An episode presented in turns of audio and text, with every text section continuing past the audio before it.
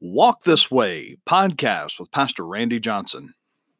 Well, welcome to a Thursday edition of Walk This Way, and I appreciate you finding this podcast on any of the podcast apps that you may enjoy, whether it is Spotify or iTunes or Google or Pocket Cast. It's all sorts of ways that you can find this podcast.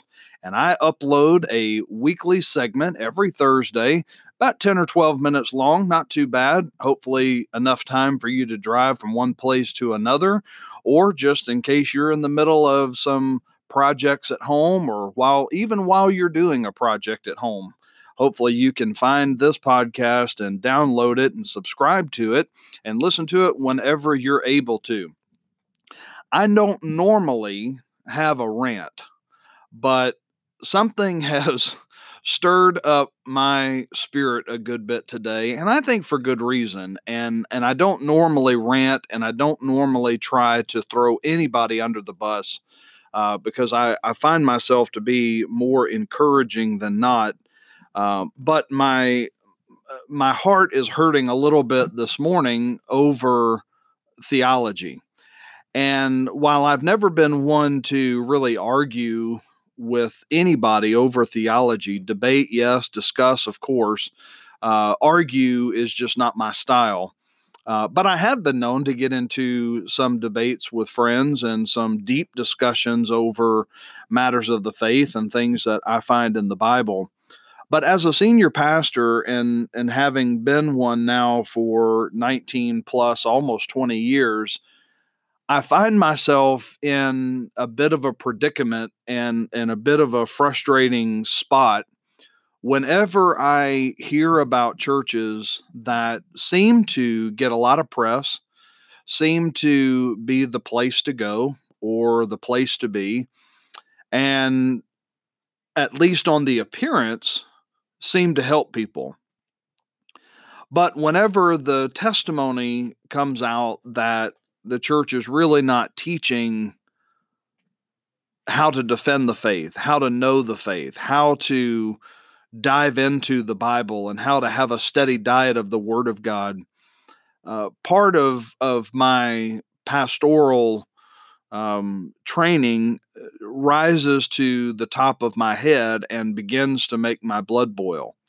I know that churches have existed ever since the first century that overemphasize experience and downplay the gospel.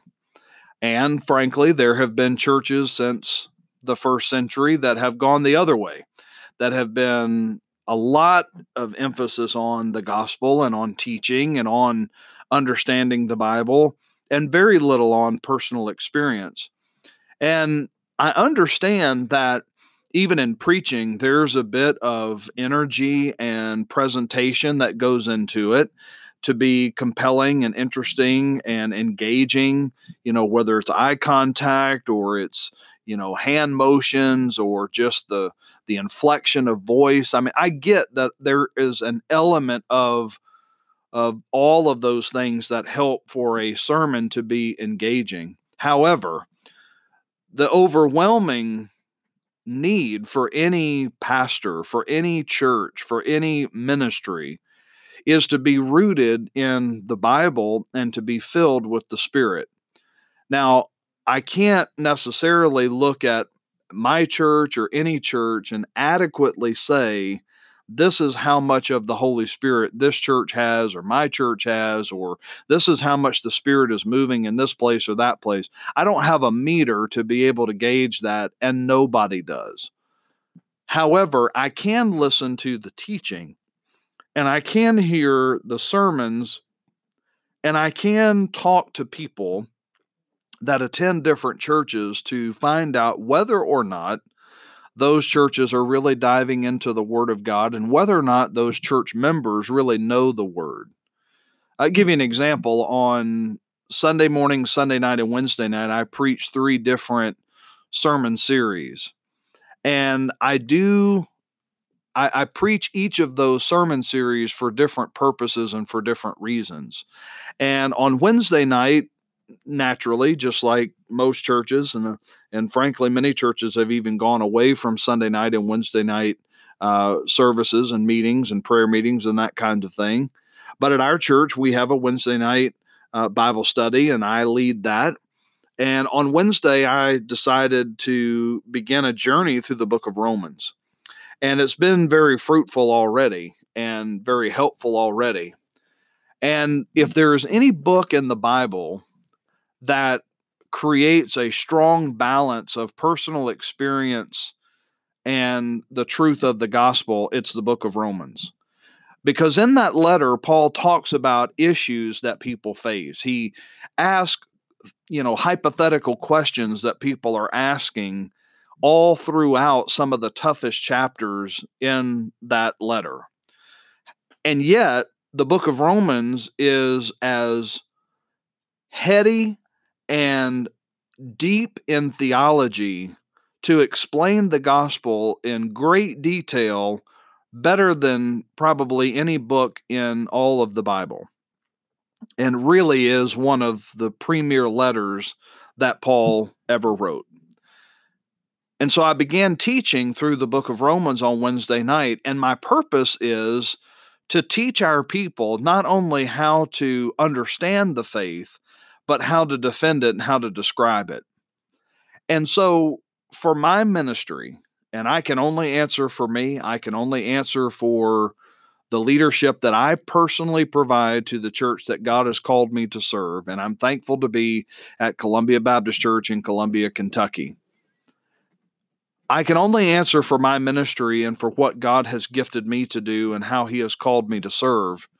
But I also know that I would rather go down, so to speak. I, I would rather serve and and not be seen as the premier whatever in what where whatever town i would rather be known as a faithful teacher and preacher of god's word and have that level of personal experience come out not only in my own life but to see it in the pews and to see people that are being changed, that are growing in their walk with Christ, that are sharing their faith, and they are, you know, recovering from frustrations and different hangups and, and addictions and things like that because the Holy Spirit has gotten a hold of their life and because the Word of God has been embedded in their heart, not because of sound, music, uh, lighting, uh, techniques, and any of this kind of stuff, but simply because God is at work.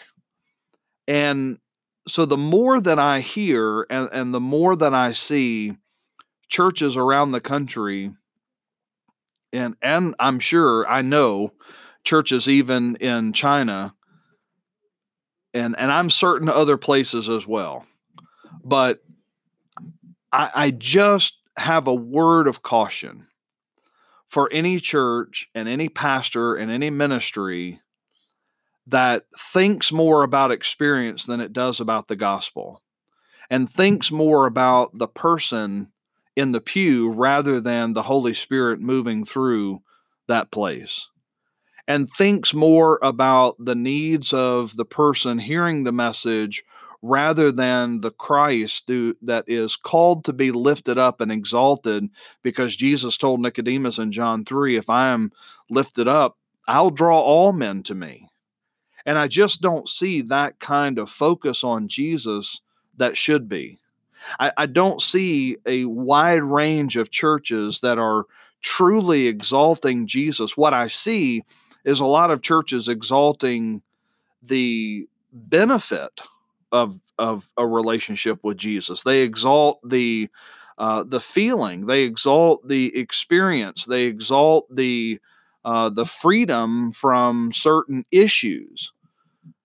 But they're not exalting Jesus. They're exalting something that the person is going through, and that's what's attracting the crowd. Uh, that's not the way that Jesus called us to minister to the church. When you lift Jesus up, he will draw all people to himself and he will lead them through some of these issues. Now, that's not to say that there are, are, are not there's not the need for key ministries in our church to really address some addictions and some issues, and there absolutely are. but the very best counseling points people to Jesus. The very best uh, uh, recovery ministries points people to Jesus. The very best preaching points people to Jesus, and the very best ministries and churches point people to Jesus first and exalt him and not the need that people have that they hope Jesus will fix. So, this is a bit of a rant for me and maybe a bit of a defense of my own ministry. But as I think and I contemplate where the church in America is today, there is a strong need for personal evangelism. There is a strong need for learning how to defend the faith. I read articles all the time and just read several the other day how atheism is on the rise with the current young generation, these that are in middle school and high school and college age. I mean, these it's not that they are not coming to Christ. They don't even believe God exists. And yet we have churches that aren't teaching that generation that says that they believe in Christ how to even defend the faith to those who do not even believe God exists. And that is a tragedy. And so I pray that the church that I am a part of and the leaders that I surround myself with and people that are in under the scope of the teaching and leadership that God has blessed me with, I pray that I do the best that I can to equip them to defend the faith that has been delivered once for all to the saints. And I and I pray that every church will get on board with that. And there are some churches that really believe they are doing that, but they're just not. And and it's up to them to decide how they're going to do that best. It's up to every preacher of the gospel to decide how he's going to balance the gospel with gimmicks. And yes, there are need uh, certainly to be engaging and to to be uh, appealing to people, but when we go overboard on those things and focus more on the lights, the sound, the smoke, the the music, the you know the the emotional side, then we get away from exalting Jesus, who is going to draw all men to Himself.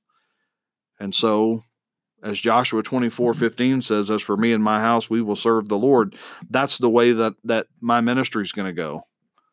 And I pray that you would walk that way as well, and that your life and your ministry will just constantly point people to Jesus.